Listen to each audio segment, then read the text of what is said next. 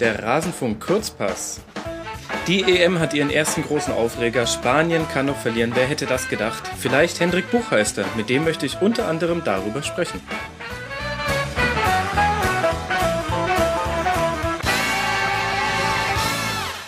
Hendrik, ich grüße dich.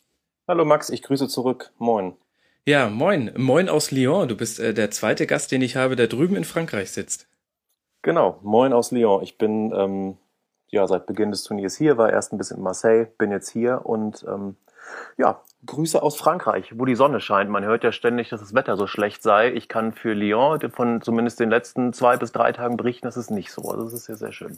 Ja, wobei ähm, zu deiner Information, Deutschland trifft jetzt der Sommer auch äh, mit voller Breitseite. Also hier in München ist gerade wunderbares Wetter. Mein ja. Garten lacht mich verführerisch an und fragt, äh, warum hast du mich nicht fertig gemacht? Wo bleibst du, fragt Ja, ja genau, wo, wo bleibst du? Ähm, ja. Äh, die, die Wurzel des Übels ähm, hat es auch tatsächlich überlebt. Ähm, und morgen soll es hier 31 Grad bekommen. Also, ähm, also kommt, äh, kommt hier WM 2006 Stimmung endlich auf. Zu den spielfreien Tagen genau richtig. ja, sehr schön. Du, wir haben, wir haben einiges zu bereden, denn wir hatten äh, viele Spiele gestern, äh, drei, über die wir reden. Wir lassen Deutschland gegen Nordirland weg, denn dazu gab es eine eigene Schlusskonferenz. Liebe Hörer, wenn euch dieses Spiel interessiert, dann ladet euch die Rasenfunk Schlusskonferenz herunter. Und lass mal über das andere Spiel in der deutschen Gruppe sprechen, je nachdem, wie viel du davon auch sehen konntest. Äh, Polen gegen die Ukraine, 1 zu 0. Ich muss zugeben, gar nicht so viel. Mhm. Ähm, ich habe es im Second Screen geguckt, also ja. ähm, ich würde sagen, 40 Prozent meiner Aufmerksamkeit hat dieses äh, Spiel bekommen. äh, und äh, meine These ist so ein bisschen, also ich warte immer noch auf das erste richtig gute Spiel der polnischen Mannschaft bei dieser EM. Das hat mich alles noch nicht überzeugt. Ja, irgendwie schon, sehe ich genauso. Also 0-0 gegen Deutschland kann man sich natürlich irgendwie auf die Fahnen schreiben, dass man den Punkt geholt hat. Aber ansonsten fand ich das auch bislang noch sehr uninspiriert. Dieser hochgelobte Sturm, da kam noch nicht mhm. so wahnsinnig viel. Ähm, aber gut, das, ich habe das Gefühl, dass es bei ganz vielen Mannschaften so ist, dass man immer noch so auf das erste richtig gute Spiel wartet. Da gibt es auch noch andere Kandidaten. Über ähm, Belgien reden wir noch. genau, über, über, Belgien reden wir noch. Österreich auch. Ähm, ähm, Genau, und ich habe das Gefühl, dass es halt bei ganz vielen Mannschaften ist, dass man irgendwie schaut, dass man ins Achtelfinale kommt, was da bei diesem Modus ähm, schwierig ist, es nicht hinzubekommen. Und da geht's dann halt los und spielen die Polen ja gegen die Schweiz. Schweiz, genau. Ja, und da muss dann ein bisschen was passieren. Aber sehe ich, sehe ich genauso, also so richtig, richtig überzeugend finde ich das bislang auch alles nicht. Mhm. Es ist echt erstaunlich daran ist vor allem, dass die Dinge, die man vor der EM an den Polen gelobt hat, jetzt auch die Dinge sind, an denen es ein bisschen hakt. Also tatsächlich der Sturm agiert etwas unglücklich. Also Lewandowski gestern auch wieder einige gute Chancen vergeben. Ähm, Milik gestern wieder eher so, wie man ihn kannte, ähm, eher wieder unauffälliger. Und das war jetzt meiner Meinung nach dann das zweite Spiel, wo er ein bisschen unauffälliger war. Ja, ähm, absolut. Nur, nur Blaschikowski mit einem Arjen Robben Gedächtnis-Move hat das, das, das, auch, das Tor gesehen habe. Ja, sehr, sehr schönes Tor. Ich finde Blaschikowski ähm, grundsätzlich einen, einen, tollen Spieler. Ich, ich gucke dem gern zu, auch damals in der Dortmunder Zeit schon. Ähm, ja, und der Reis ist dann raus, aber sehe ich genauso, dass, dass eigentlich die, ähm, der, der hochgelobte Angriff, das ist bislang noch recht mau. Mhm. So, und ich bin sehr gespannt, was da jetzt kommt, wenn es wirklich in die K.O.-Spiele geht. Ja, ja, sie, schust, sie schieben ja schon fröhlich die Favoritenrolle der Schweiz zu. ja, wenn das mal nicht verfrüht ist. ja, naja, ist auf jeden Fall ein Samstag, 15 Uhr, Leute, nehmt euch frei, Schweiz gegen Polen. Aber ähm, oft sind ja die Spiele, von denen man am wenigsten erwartet, die einen am meisten überraschen. Ja, es ist tatsächlich so. Ich hatte, ich war neulich bei diesem Spiel Albanien gegen Rumänien, oh ja. ähm, wo man ja nun wirklich gar nichts erwartet und es war hoch unterhaltsam. Also natürlich kein, ähm, kein toller Fußball, da wurde nichts neu erfunden, aber die Stimmung hatte irgendwie was. Das, das, das Spiel war durchaus wild. Von daher, nee, ich bin da absolut dafür, sich auch auf solche Spiele zu freuen. Und Schweiz gegen Polen in Saint-Etienne, kleines Stadion, die Stimmung wird bestimmt super. Mhm. Ähm, das, das, ich bin total gespannt drauf. Ja, aber lass erst noch kurz über das äh, Polen-Ukraine-Spiel ja. fertig sprechen, denn ich finde, wir müssen auch ein Wort zur Ukraine verlieren, ähm, die sich ähm, Jetzt dann, äh, zwar tabellarisch äh, ist das alles jetzt sehr unbefriedigend, als letzter mit 0 zu 5 Toren, aber dieses letzte Spiel, da hätten sie mindestens 1 zu 1 spielen müssen. Es gab 19 zu 9 Torschüsse für die Ukraine, viele Chancen, ja. gerade nach hohen Bällen. Das hat mich gewundert, dass die polnische Verteidigung da nicht mit zurechtkam. Ähm, Ukraine haben sich jetzt, ja, bestmöglich noch aus der Affäre gezogen. Ja, spielerisch, ne? Also ja. das Ergebnis, genau, also das Ergebnis ist natürlich total enttäuschend. Ich habe auch, hab auch insgesamt mehr von denen erwartet. Ich finde, die haben keine so schlechte Truppe. Es reduziert sich natürlich beides, äh, alles so ein bisschen auf die, auf die beiden Außen, aber ähm, ich hätte da schon mehr erwartet und so, ja, total, total enttäuschendes Turnier einfach. Mhm. So, jetzt gucken wir mal, was Polen gegen die Schweiz äh, in der, im Achtelfinale macht. Mein Gott, das hätte unser Achtelfinale, unser Turnierbaum hätte das sein können, Hendrik. Musste denn ja, das 1 zu 0 gegen Nordirland sein? ja, über den, ich weiß nicht, über den Turnierbaum sprechen wir, wir wahrscheinlich auch noch. Ne? Ich habe den, ja. ich hab den hier vor mir und da möchte man eigentlich schon lieber in dieser oberen Hälfte sein. ja. ähm, da haben sich auch die Engländer gedacht nach diesem Spiel gegen die Slowakei. Ja, wobei ähm, die haben es ja weggeschmissen mit, ihrem, mit ihren Änderungen und mit ihrem äh, so ein genau. bisschen Larifari-Auftreten. Ja, die haben genau. sich ja also, redlich verdient. Äh, genau, ich, ich, ich meinte hinterher, ne? Also hinterher hieß es dann ja, eigentlich hätten wir doch und so. Und, ähm, äh, ja, das, das hätte, das hätte unser, un, un, unsere Turnierhälfte sein können. Ah, naja, wir gehen später nochmal durch. Vielleicht, na, wobei, vielleicht machen wir das jetzt, denn ich würde eigentlich ganz gern mit dir jetzt über Kroatien gegen Spanien reden. Ja. Die Spanier haben seit Entdeckung der neuen Welt zum ersten Mal wieder ein EM-Turnier verloren. Ja. Äh, EM-Spiel, Moment. EM wollen, wir, wollen wir es nicht größer machen, als es ist, 2 zu 1. Und das war ein äh, durchaus sehr, sehr interessantes Spiel, fand ich, auf, mit ganz, ganz vielen Aspekten. Und das fängt für mich schon bei einer sehr, sehr dominanten ersten Halbzeit von Spanien an. Mhm. Ja. Ja, finde ich auch. Also hochinteressantes Spiel. Spanien dominant, gehen ja dann auch in Führung, finde ich, sind ähm, wirken aber hinten noch immer anfällig. Ich fand De Gea mhm. ein ziemlich problematisches Spiel gemacht, jetzt nicht nur wegen ähm, der beiden Tore, sondern auch bei Flanken war unsicher, hat er in der ersten Halbzeit diesen einen Ball da vertändelt. Ähm, also das wirkte auch immer brüchig und dann ähm, ja, kam halt irgendwann die Kroaten, von denen ich bislang total überzeugt bin. Ich habe die neulich gesehen gegen Tschechien, mhm. als da dieses Spiel war, was dann am Ende sabotiert wurde von den ähm, eigenen Zuschauern. Mhm. Bis dahin war das aber ein, ein total dominantes kroatisches Spiel und das, ich meine, klar, kannst du jetzt sagen, Spanien zum ersten Mal, ich glaube, seit 14 WM-Spielen mal wieder verloren. Oder seit 2004, also irgendwie Statistiken. Mhm. Ähm, aber ich finde es nicht so überraschend. Also ich finde die Kroaten bislang total stark. Ich finde die Tore waren, ähm, waren, waren jeweils klasse gemacht, jeweils über, über Perisic, der auch das erste schon vorbereitet, den ich, den ich klasse finde bei diesem Turnier. Mhm. Ähm, und ich finde, wenn wir so über gucken, wo so die Geheimfavoriten sind und wenn wir dann vielleicht über Belgien sprechen, dann finde ich, dann muss man über Kroatien aber auch auf jeden Fall sprechen. Ja, definitiv. Vor allem, wenn wir jetzt äh, deren Turnierbaum uns dann angucken. Die spielen, wenn sie das Achtelfinale überstehen, gegen im Viertelfinale gegen Schweiz oder Polen. Da sehe ich sie gegen beide Mannschaften im Vorteil und dann steht man ja schon im ja. Halbfinale. Ähm, also da geht tatsächlich was. Lass noch äh, kurz, bevor wir noch ja. auf Kroatien eingehen, äh, ich würde gern der rechten Seite Spaniens rüdigen. Also was da Fabregas und Silva machen, nicht nur vor dem 1 zu 0 mit diesem wahnsinnig tollen ja. Pass, auch, auch diesen tollen Laufwegen. Einer, einer zieht raus aus dem 16er, die Verteidiger geht mit und der andere geht genau in die Lücke, die dadurch entsteht. Ähm, wunderbar. Und ähm, für mich auch das erste Spiel, wo ich den Eindruck hatte, ähm, nicht Iniesta hat in der Offensive den Stempel aufgedrückt. Nee, das stimmt, das waren schon andere. Also ich finde auch diesen Iniesta-Aspekt konnte man im letzten Spiel immer, immer hervorheben, dass er so derjenige war, der das, der das alles organisiert hat, aber in diesem Spiel waren es tatsächlich andere. Ja, fand ich, fand ich, fand ich ähm, gut zu sehen, zeigt, dass die Spanier auch Varianten haben und, ähm, und nicht einfach auszurechnen sind. Ähm, ja, fand ich gut. Gut, und dann hinten die Abwehr. Du hast es auch schon angesprochen. Mehrere Wackler. Einmal verliert De Gea gegen ähm, Kalinic, glaube ich, den Ball. Oder äh, genau, und Rakitic hebt ihn dann an Latte und Pfosten. Das hätte schon das 1 zu 1 sein können ja. in der 14. Minute. Ja. Dann ja letztlich auch die Entstehung des 1 zu 1. Perisic gewinnt ein Duell auf der Außenbahn. Und, das geht schon relativ einfach, ne? Ja, genau. Und er macht das natürlich auch maximal lässig. Also da habe ich ja. mir gedacht, das ist auch echt der Unterschied zwischen so einer Mannschaft wie Kroatien zu zum Beispiel zur Türkei, ähm, wo der Stürmer wahrscheinlich Vollspann draufgeledert hätte und den dann halt mit einer 30% Wahrscheinlichkeit äh, übers Tor ja. sammelt. Und ja. Kalinic hält halt einfach nur die Sohle hin und macht ihn wirklich lässig rein. Ja, das war super. Also das ganze Tor auch in der Entstehung war super. Das ist ja schon über, über, über Perisic, wie er da den, seinen Gegner aussteigen lässt. Das sieht zwar relativ einfach aus, aber halt total lässig einfach. Stimmt schon. Und das Tor super gemacht.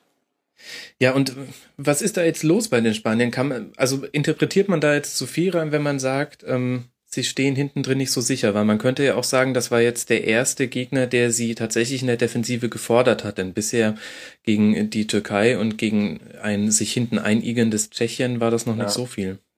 Ja, klar. Ja, finde ich, kann man absolut sagen. Also zeigt ja, dass die Spanier anfällig sind, wenn man, ähm, wenn man sie auch unter Druck setzt. Ähm, Gerade über Außen und ja, wie gesagt, die Rea fand ich auch nicht, auch nicht, auch nicht toll. Ähm, von daher, ich weiß nicht, ob man da zu viel hineininterpretiert und man muss da jetzt auch nicht den Untergang des, weiß nicht, spanischen Abendlandes herbeireden, nee. aber man, man sieht, dass die Spanier auf jeden Fall schlagbar sind, dass sie, dass sie hinten anfällig sind. Und ähm, ich bin dann sehr gespannt auf das Spiel gegen Italien, das ist ja, glaube ich. Ja, glaube ich. Ja. Achtelfinale Italien, Spanien. Meine Güte. Ja. Hat dir irgendjemand was von Finale gesagt? Ja, nee, also da sind wir auch wieder bei dieser Frage, wer so eigentlich die, die Favoriten bei diesem Turnier sind. Und ähm, da gibt es auch bei Spanien eine Menge Fragezeichen, die finden sich ja tatsächlich vor allem hinten.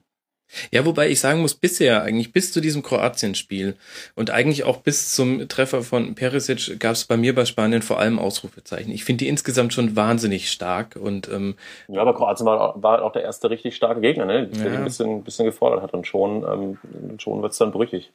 Mhm. Gut, wir müssen noch kurz über den Elfmeter reden. Also erst gab es äh, einen verweigerten Elfmeter in äh, Spaniens Strafraum. Da hätte man über Elfmeter eventuell nachdenken können, vor allem wenn man dann den zweiten pfeift, finde ich. Ja, das war schon ähm, das Silberfelder, glaube ich, und ich finde der Felder sehr, sehr leicht. Und man sieht auch, wie er dann im Fallen schon Richtung Schiedsrichter guckt, ähm, was ich grundsätzlich irgendwie eine blöde Art finde, weil es ja dann eigentlich auch schon zeigt, äh, eigentlich war es nicht, aber pfeift doch vielleicht bitte. Ähm, ich finde, den muss man nicht geben. Mhm. Äh, fand Sergio Ramos auch und hat ihn deshalb verschossen. und fand der Schiedsrichter aus, deswegen hat er einfach ignoriert, dass sowohl der Torhüter einen Meter vor seiner Linie stand, als auch gefühlt ganz Kroatien schon im Strafraum war beim Schuss. Ja, das war super, weil der, der Torwart hat ja vorher noch einen Tipp bekommen, ich glaube von Zirner, der ihm mhm. dann äh, sagte, wo Ramos hinschießt. Ähm, und ich glaube, Ramos hat dann wiederum einen Tipp bekommen, dass der Torwart jetzt aber Bescheid weiß. Und ich glaube, äh, er war dann einfach komplett verunsichert oder komplett so ein, so ein Elfmeter bei raus. Aber das war insgesamt, ja, wie du auch sagst, der Torwart steht dann irgendwie schon halb, also der, der, der steht ja fast, fast wie so ein Handballtorwart irgendwie da vorm Elfmeterpunkt. Mhm. Ähm, und und ähm, die halbe Mannschaft steht im Strafraum. Das war schon kurios. Mhm. Apropos Handballtorhut, da hat auch äh, De Gea eine äh, sehr schöne Rettungsaktion gemacht noch. Ich glaube, es war, nee, es war schon in der zweiten Halbzeit tatsächlich nach einer Ecke, die erst unterlaufen ist und dann so halb rausgefaustet hat und dann ja. gab es den Schuss und er springt vollkommen wild, einfach wie ein Handballtorhüter hoch. Hätte der ähm, gegnerische Stürmer einfach nur flach geschossen, wäre dabei ja. zu 100 Prozent im Tor gewesen. Fand ich ein interessantes ähm, Torhüterverhalten. Das, ähm, also ich habe mich tatsächlich gefragt, what would have Manuel Neuer done? Also wäre der tatsächlich auch so wild hochgesprungen. Eigentlich bleibt man doch stehen. Ja, eigentlich bleibt man stehen. Das ist dann so ein bisschen so eine Affekthandlung. Also ja, ja ne? wild, trifft es halt. Also fand ich, fand, fand ich genau so. Und dann gerade noch so eine, wenn du so eine Flanke unterläufst als Torwart, dann hast du aber auch noch nicht sofort die Koordination wieder, sondern dann, dann, bleib, dann bleibst du in der ganzen Aktion halt auch irgendwie wild.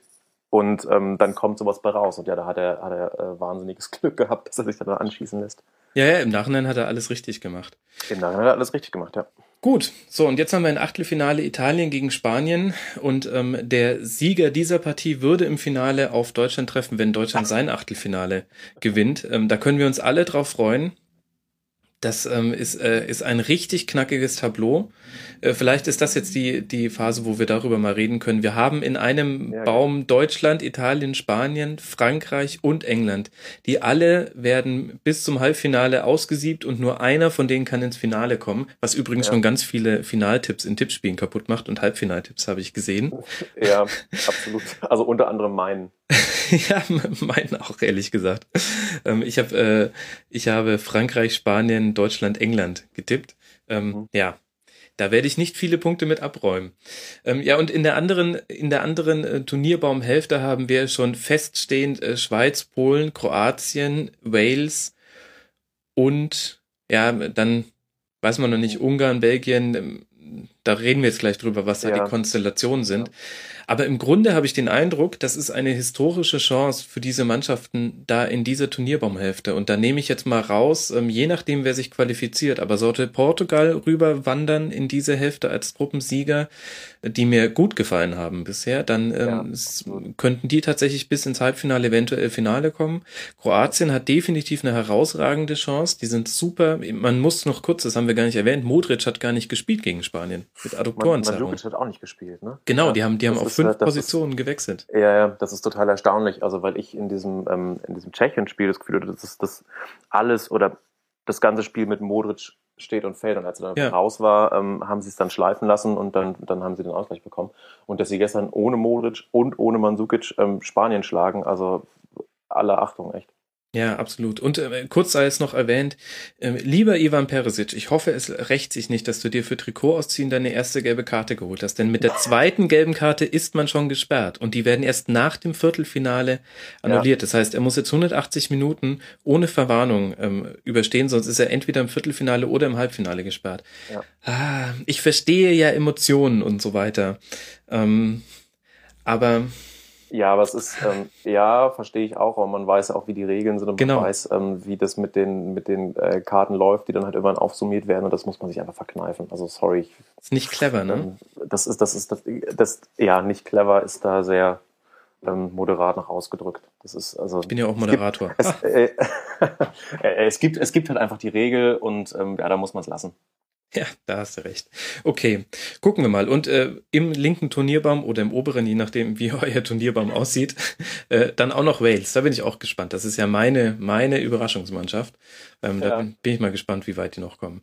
Lass noch kurz über das letzte Spiel sprechen, denn wir haben ja auch noch einiges vor uns. Tschechien gegen die Türkei. Ich hatte noch im Kurzpass äh, gestern mit Jonas Friedrich gesagt, ich habe die Türkei jetzt so oft als Turniermannschaft bezeichnet. Ein letztes Mal möchte ich das tun und habe einen Sieg prophezeit. Und endlich und haben sie mich. Zugehört. Ja, sie haben, sie haben zugehört. Und im Nachhinein ähm, wird viel reduziert auf ähm, die Startelf-Position von Embre Mor wo auch äh, Fatih Terim nach dem Spiel sagte, er war unser Retter.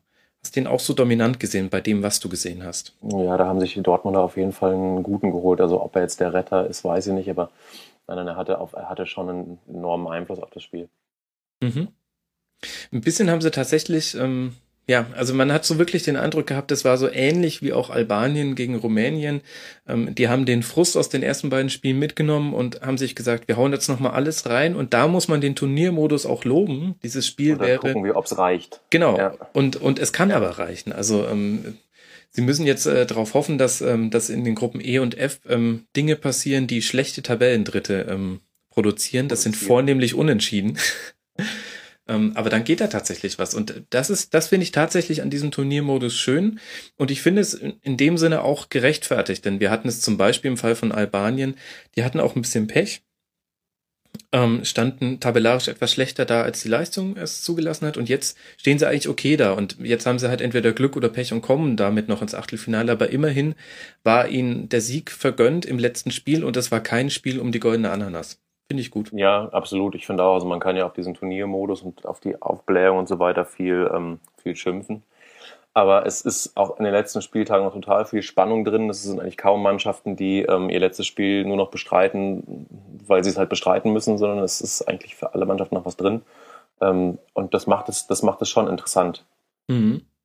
Absolut. Und ähm, die Tschechen dagegen, ja, ehrlich gesagt haben die Tschechen in dem Spiel so gespielt, wie ich sie die ganze Zeit schon erwartet hätte. Ich, ähm, gegen Spanien haben sie mich überrascht. Äh, gegen Kroatien, das war so ein bisschen Freak-Spiel, aber dann letztlich auch, dadurch, dass sie dann noch zurückgekommen sind. Und ja. Äh, gegen die Türkei irgendwie ein bisschen blutleer, ein bisschen behäbig im Aufbau. Und sobald ein Gegner kommt, der da ein bisschen, ähm, bisschen Tempo gegensetzt, wird's halt einfach schwierig. Ja. Ich sehe, du stimmst mir in allen Punkten zu. dann, stimme, ich, ja. Äh, dann lass doch mal über das sprechen, was heute noch kommt, Hendrik. Die, hm? die letzten Gruppenspiele dieser Europameisterschaft, dann ja. ab dann gibt's keinen doppelten Boden mehr, dann, äh, dann fliegen die Mannschaften gnadenlos ja, raus. Fliegen die hochkant raus, ja. ja. Ähm, heute Abend um 18 Uhr geht's los äh, mit der Gruppe F Und da spielt zum einen Ungarn gegen Portugal und Island gegen Österreich. Ich sag dir mal kurz die Konstellationen durch und dann sagst du mir, was wir erwarten können von den Spielen. Bei Ungarn gegen Portugal ist es so, dass Ungarn ein Unentschieden für den Gruppensieg reichen würde. Das muss man sich auf der Zunge zergehen lassen. Glückwunsch an Ungarn erstmal schon mal. Ja. Ähm, und Portugal kann mit einem Sieg Erster werden, aber nur wenn Island im Parallelspiel nicht auch gewinnt. Ja. Das ist die tabellarische Konstellation. Was erwartest du dir denn spielerisch? Ähm, spielerisch erwarte ich mir, dass die Portugiesen, über denen man ja ähm, einiges an Häme ausschütten konnte, schon in den ersten beiden Spielen, vor allem ähm, auf Ronaldo, sich heute den Frust von der Seele schießen, dass sie all die Chancen, die sie gegen ähm, Island und gegen Österreich nicht genutzt haben, gegen Portugal nutzen und relativ souverän gewinnen. Okay, das ist eine klare Prognose. Das heißt, ähm, die, die Defensivstärke der Ungarn hat dich nicht so überzeugt, dass du sagst, es reicht auch gegen Portugal. Nee, doch, ich finde das schon in Ordnung und ich finde, das, ähm, das, das ist schon eine, schon eine super Leistung, dass Ungarn plötzlich nach zwei Spielen ähm, schon im Achtelfinale steht und, ähm, ähm, und, und, und, und bei der Tabellenspitze, das ist schon super. Ähm, und ich finde, die machen das vor allem auch hinten gut. Ähm, aber es ist halt schon Portugal, die, die vorne mit, mit, mit Ronaldo auflaufen und mit Nani, den ich auch nicht schlecht fand in den ersten Spielen, nur eben irgendwie uneffektiv. Mhm. Und, und ich glaube, bei den, bei den Portugiesen hat sich echt ein bisschen was aufgestaut aus diesen ersten beiden Spielen. Das muss jetzt raus und, ähm, und, und ich glaube, ähm, das wird gegen, das wird, das, das, das, das lassen die gegen Ungarn auch raus. So, und, und Kirai, so, so super, den man auch finden, so super, den man finden kann und so sympathisch und so, aber ein Alma ist er auch nicht.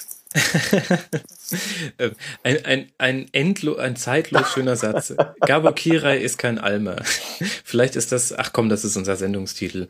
Ähm, das ist Anti-Clickbait, wenn du mich fragst. Sowas. Nein, warten, warten wir es ab. Vielleicht fliegt mir das auch alles um die Ohren, aber ich, ich finde halt, ich finde die Portugiesen, ich fand die Portugiesen in den ersten beiden Spielen extrem stark. Sie stehen mit deutlich zu wenig da, als was nach diesen Leistungen eigentlich angemessen gewesen wäre. Die, ähm, die, die Effizienz fehlt halt einfach. Ähm, weil sie ihre Chancen nicht nutzen, weil sie im ähm, ersten Spiel gegen Island einfach gegen eine extrem dicht stehende Verteidigung angelaufen sind und die Isländer einen ganz guten Torwart drin hatten. Und im zweiten Spiel hatte sich ja sehr viel tatsächlich reduziert auf, auf Ronaldo gegen Alma oder mhm. eben gegen den, gegen den Pfosten.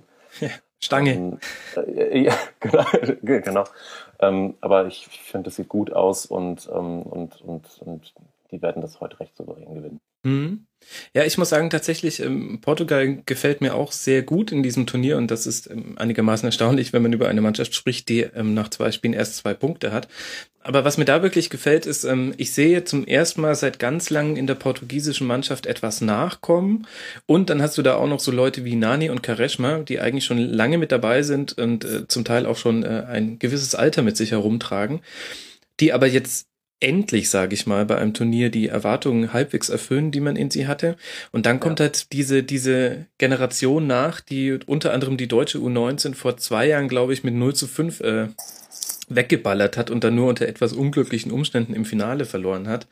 Ähm, da kommt jetzt richtig was, was hinterher. Ähm, deswegen würde ich auch sagen, wenn die es irgendwie schaffen, mit Hilfe von Island oder Österreich ähm, in diesem angenehmen Turnierbaum zu landen, dann geht ja. da was dann geht, dann geht da absolut was. Ja, ich finde auch, weil du es gerade ansprichst, was da so nachkommt. Also ich fand äh, William Carvalho zum Beispiel klasse gegen mhm. Österreich, ähm, der ja bei der bei diesem, bei diesem angesprochenen Turnier auch Mann des Turniers war. Ja. Ähm, und dass sie es schaffen, solche Leute auch zu integrieren jetzt in der, in, bei der EM, das ähm, spricht absolut dafür, dass bei den Portugiesen ähm, auch perspektivisch einiges geht. Spricht übrigens auch für den Trainer. Ich finde, ähm, Fernando Santos hat da keine so ganz einfache Aufgabe in Portugal, weil sich logischerweise alles auf CR7 konzentriert und sich CR7 auch auf sich selbst konzentriert. Ja. Ähm, ich meine, der nimmt ja jeden Schuss, den er kriegt. Ähm, allerdings äh, wurde das jetzt zum Beispiel im zweiten Spiel auch schon besser. Da hat er auch mal quergelegt. Und gleichzeitig ähm, schafft es Portugal durch einen besseren durch einen besseren Backkatalog, also quasi das, was hinter Ronaldo kommt, ähm, die könnten ja auch ein Schwedenteam sein. Und äh, du siehst aber einen, einen, einen deutlichen Unterschied zwischen Schweden und Portugal allein daran, was quasi hinter dem einen Spieler, der so ja. Zielspieler vorne drin ist, kommt. Das ja. kriegt er ganz gut hin. Absolut, finde ich, ja, finde ich, also gerade mit Schweden finde ich einen guten Vergleich. Ja, ja, absolut. Und dann eine interessante linke Seite mit Guerrero und Gomez. Ähm, Renato Sanchez, immer wenn er eingewechselt wird, merkt man, er hat jetzt schon eine Präsenz. Ähm, ja was ich relativ erstaunlich finde in, in dem Alter auf der Position. Macht ja, nicht alles richtig, aber ja. der hat schon so, ja. Nein, aber er, aber er ist total da und man merkt, ähm, man merkt keinen Abfall, finde ich auch. Ja, genau. Also schauen wir mal, wie weit es die Portugiesen noch trägt. Das äh, gefällt mir persönlich ehrlicherweise ganz gut, was die spielen. Ähm, und gleichzeitig könnte ich mir aber trotzdem vorstellen, weil du gesagt hast, Portugal schießt sich den Frust von der Seele. Ich weiß nicht, ob das so leicht ist gegen Ungarn. Natürlich ein frühes 1 zu 0, der berühmte Dosenöffner, dann könnte was gehen, aber Ungarn hat mir wirklich sehr, sehr gut gefallen. Die, die haben natürlich über ihren Möglichkeiten gespielt, also quasi mehr aus dem geholt, was im Kader drin steckt. Aber das kann einen ja auch tragen. Und ich muss sagen, äh, und ich sage das nicht, weil es ein deutscher Trainer ist, ähm, weil das ist mir an der Stelle echt wurscht, aber Bernd Stork hat den auch tatsächlich, ja, der hat den auch ein System an die Hand gegeben, mit dem er quasi aus dem, was da ist, das Optimale herausholt. Die verteidigen schon ganz ordentlich. Ja, das ähm, finde ich auch und, und wie gesagt, aller Ehrenwert, dass sie, dass sie da stehen, wo sie stehen. Und gerade so ein 2-0 gegen Österreich zum Start, damit, ähm, damit rechnet man nicht. Und ich finde, das zeigt aber auch so ein bisschen, gibt ja viele Mannschaften bei diesem Turnier, wo man sagt, da steckt eigentlich individuell gar nicht so wahnsinnig viel drin, aber sie kriegen es halt irgendwie hin, durch das System und durch die, durch die Art, wie sie spielen, ähm, als Mannschaft da mehr rauszuholen, als, als, als vielleicht so in den einzelnen Spielern steckt. Also das ist bei Albanien sicherlich auch der Fall, bei, bei, den, bei den Isländern finde ich das und ähm, das trifft aber auch ab, absolut auf, auf Ungarn zu. Von daher, ja, Kompliment an, an Stork, wie sie das machen. Ja. So, und jetzt hast du schon Österreich genannt. Österreich das Sorgenkind der Gruppe. Ähm, erst einen Punkt, 0 zu 2 Tore, denn sie haben gegen Portugal 0 zu 0 gespielt und ihren Auftakt gegen Ungarn verloren. Und gerade dieses Portugal mit 23 zu 4 Torschüssen, also dieses Spiel, ähm, wo die vier zu Österreich gehört, wo David Alaba ausgewechselt wird, ähm, ja. irgendwann in der 60. Minute. Ähm, Österreich hat noch nichts von dem eingelöst, was man sich von Österreich versprechen konnte. Und man hat den Eindruck, genau diese, dieses nicht eingelöste Versprechen ist das, was sie noch einen Zentimeter näher Richtung Grasnarbe drückt in der Körperhaltung. Ja, das ähm, sehe ich ähnlich ähm, weil natürlich, wenn du mit so vielen, mit vielen Vorschusslorbeeren ins Turnier gehst und auch mit diesem Ruf als Geheimfavorit, das kann ja auch belastend sein. Und ich finde gerade für diese österreichische Truppe merkt man das total, dass die damit irgendwie nicht so richtig klarkommen. Ähm, und äh, ich finde in diesem Portugal-Spiel, da waren sie einfach heillos unterlegen. Ähm, und jetzt mit diesem, mit diesem, mit diesem Druck, dass du, ähm, dass du gewinnen musst gegen Island, das musst du halt auch erstmal, das musst du halt erstmal machen, weil wie gesagt, ich finde, die stehen halt hinten extrem sicher ähm, ja, und, und Österreich muss dann halt erstmal mit, mit Harnik und Konsorten ein bisschen was aufs Tor bringen. Ja, also ich habe da ehrlich gesagt äh, ehrliche Zweifel, ob das gegen Island schafft, die zwar, also ob das gegen Island klappt, die zwar auch über ihre Möglichkeiten spielen, aber ja, die, die, die tragen eine Halt, die sind mit einer Haltung ins Turnier gegangen. Und bei Österreich erkenne ich keine Haltung. Bei Österreich erkenne ich nur ein Versprechen und äh, gute Ansätze, aber das reicht eben nicht. Und das ist mir auch insgesamt, ähm, ich habe Marcel Koller sehr gelobt in der EM-Vorschau, weil ich auch tatsächlich finde, dass Österreich taktisch einen schönen Fußball spielt und sie ein kluges Pressing zum Beispiel spielen. Und das reicht ja heutzutage immer noch gegen ganz viele Gegner. Aber ja. selbst das haben sie nicht hingekriegt. Und, und sie haben es nicht hingekriegt, weil sie es nicht versucht hätten, sondern weil irgendwie nicht alle mitgemacht haben. Also in diesem Ungarn-Spiel war das ganz, ganz auffällig. Sie laufen ja normalerweise mit drei Spielern vorne an, beziehungsweise einer läuft an, die beiden anderen verschieben so, dass du quasi einen Ballgewinn provozieren kannst, weil ja. du im entsprechenden Raum stehst. Und da war es immer so, dass einer gelaufen ist und zwei getrabt sind. Das heißt, es war ein bisschen schon auch eine Einstellungssache. Ja, genau. Also irgendwie sind die noch gar nicht so richtig im Turniermodus drin. Also das hat man bei dem Spiel gesehen und ja, dann, dann gegen Portugal halt auch, ja, finde ich, finde ich eine gute Beobachtung. Je länger ich mir angucke, wie die Konstellation ist, lieber Hendrik, desto mehr sehe ich schon ganz klar vor mir, was eigentlich passieren muss. Und zwar, ja, es, es muss so sein, dass Island Gruppenerster wird und gewinnt, weil dann nämlich in der, weil dann nämlich das ähm, Achtelfinale England gegen Portugal ist. Und dann spielt der Sieger daraus gegen Frankreich und der Sieger daraus sp äh, spielt gegen das, was bei Deutschland, Italien und Spanien runtergefallen ist. Eigentlich würde das die also Geschichte also abrunden. ja, ich sag Spanien. Aber ähm, eigentlich, wenn es so weitergeht, wie sich bisher das Turnier entwickelt, müssten eigentlich die Portugiesen Zweiter werden, damit sie auch in diesem anderen Baum landen. Aber wir werden es sehen. Ja. Wir haben heute Abend dann außerdem um 21 Uhr noch weitere Spiele, nämlich Italien gegen Irland und Schweden gegen Belgien. Italien ist schon durch und ähm, Irland hilft nur ein Sieg. ähm, man kann, glaube ich, bei Italien mit viel Rotation rechnen. Ich glaube auch ähm, gelesen zu haben, dass, äh, dass das schon angekündigt wurde. Ähm, ja, äh, glaube ich auch kann man und ich glaube aber trotzdem, dass das den Iren nicht viel bringt. Also mhm. Die werden sich da äh, mehr oder weniger ehrenhaft ähm, ähm, irgendwie verabschieden. Ja, glaube ich ehrlich gesagt auch. Ich sehe ein, äh, ein schlechtes Spiel mit einem 1 zu 0 vor mir, ehrlich gesagt. Ja, ein typisch, typisches Italien-Spiel halt, ne? ja. Nein, nein, also ich, ich glaube, Italien wird das relativ, ähm, ja, es wird wahrscheinlich kein großer Fußball, aber die werden das relativ sicher nach Hause schaukeln. Also so ein 1-0 bin ich bei dir. Mhm. Und dann Schweden gegen Belgien, wo die Konstellation der Gestalt ist, dass Schweden gewinnen muss, ansonsten geht gar nichts. Mit einem Unentschieden würden alle Drittplatzierten der anderen Gruppen jubeln, weil wir dann nämlich ja. einen mit zwei Punkten hätten. Ja. Ähm, und Belgien würde ein Unentschieden reichen. Die haben jetzt, ich habe vorhin gesagt, noch kein überzeugendes Spiel gezeigt. Das habe ich deshalb gesagt, weil ich finde, Irland, das 3 zu 0 war kein Maßstab und alle drei Tore sind nach Kontern gefallen. Das gäbe mir ja, als Belgier zu denken. So, muss man so ein bisschen rausrechnen. Also ja. gebe ich dir recht, dass, dass ähm, ich weiß nicht, Wilmots hat sich ja hinterher ähm, auch, auch, auch sehr gefeiert. Ähm, fand ich ein bisschen verfrüht. Mhm. Also was erwartest du dir bei dem Spiel? Ähm, äh, es ist ein total, ich bin total gespannt auf das Spiel. Also einerseits natürlich wegen der Konstellation plus dann ähm, plus dann Slatan vor seinem vor seinem Abschied. Ich glaube, dass Belgien sich halt schon bemühen wird, da das Spiel zu machen, das Spiel früh in den Griff zu bekommen, möglicherweise auch ein frühes Tor zu schießen, ähm, weil dass sie vorne Qualität haben, das ist sehr unbestritten. Ähm, aber sie müssen es halt auch mal auf den Platz bringen. Und jetzt ist halt die Zeit nach diesem, wir haben es ja gesagt, Irland ist, muss man so ein bisschen ähm, in Klammern sehen, vielleicht das Spiel. Aber jetzt ist halt die Zeit, das zu beweisen. Mhm. Welches Spiel wirst du heute journalistisch begleiten? Ich werde heute äh, journalistisch begleiten den äh, Sieg der Portugiesen gegen Ungarn. Okay, ich finde das schön, dass du da auch mit einer objektiven Meinung gleich reingehst. ähm, aber nee, ja, ich, ich lasse ich lass mich da ja auch gern, ich lasse mich, also wenn, wenn, wenn Ungarn das Spiel knapp gewinnt, dann äh, ist es ja auch nett. das kann man so sagen. Okay, lieber Hendrik, wir werden uns nochmal hören im äh, Kurzpass ja. und dann beobachte gerne, mir mal bitte morgen die Portugiesen sehr genau und sag mir dann, ob die wirklich Mitfavorit auf den Titel sind. Äh, ja. Vielen lieben Dank, äh, Hendrik Buchheister. Ja, hat Spaß gemacht. Vielen Dank. Liebe Hörer, folgt ihm auf Twitter, heißt er h-buchheister und wir Hübschen hören uns wieder morgen im nächsten Rasen vom Kurzpass und bis dahin wünsche ich euch eine gute Zeit. Ciao.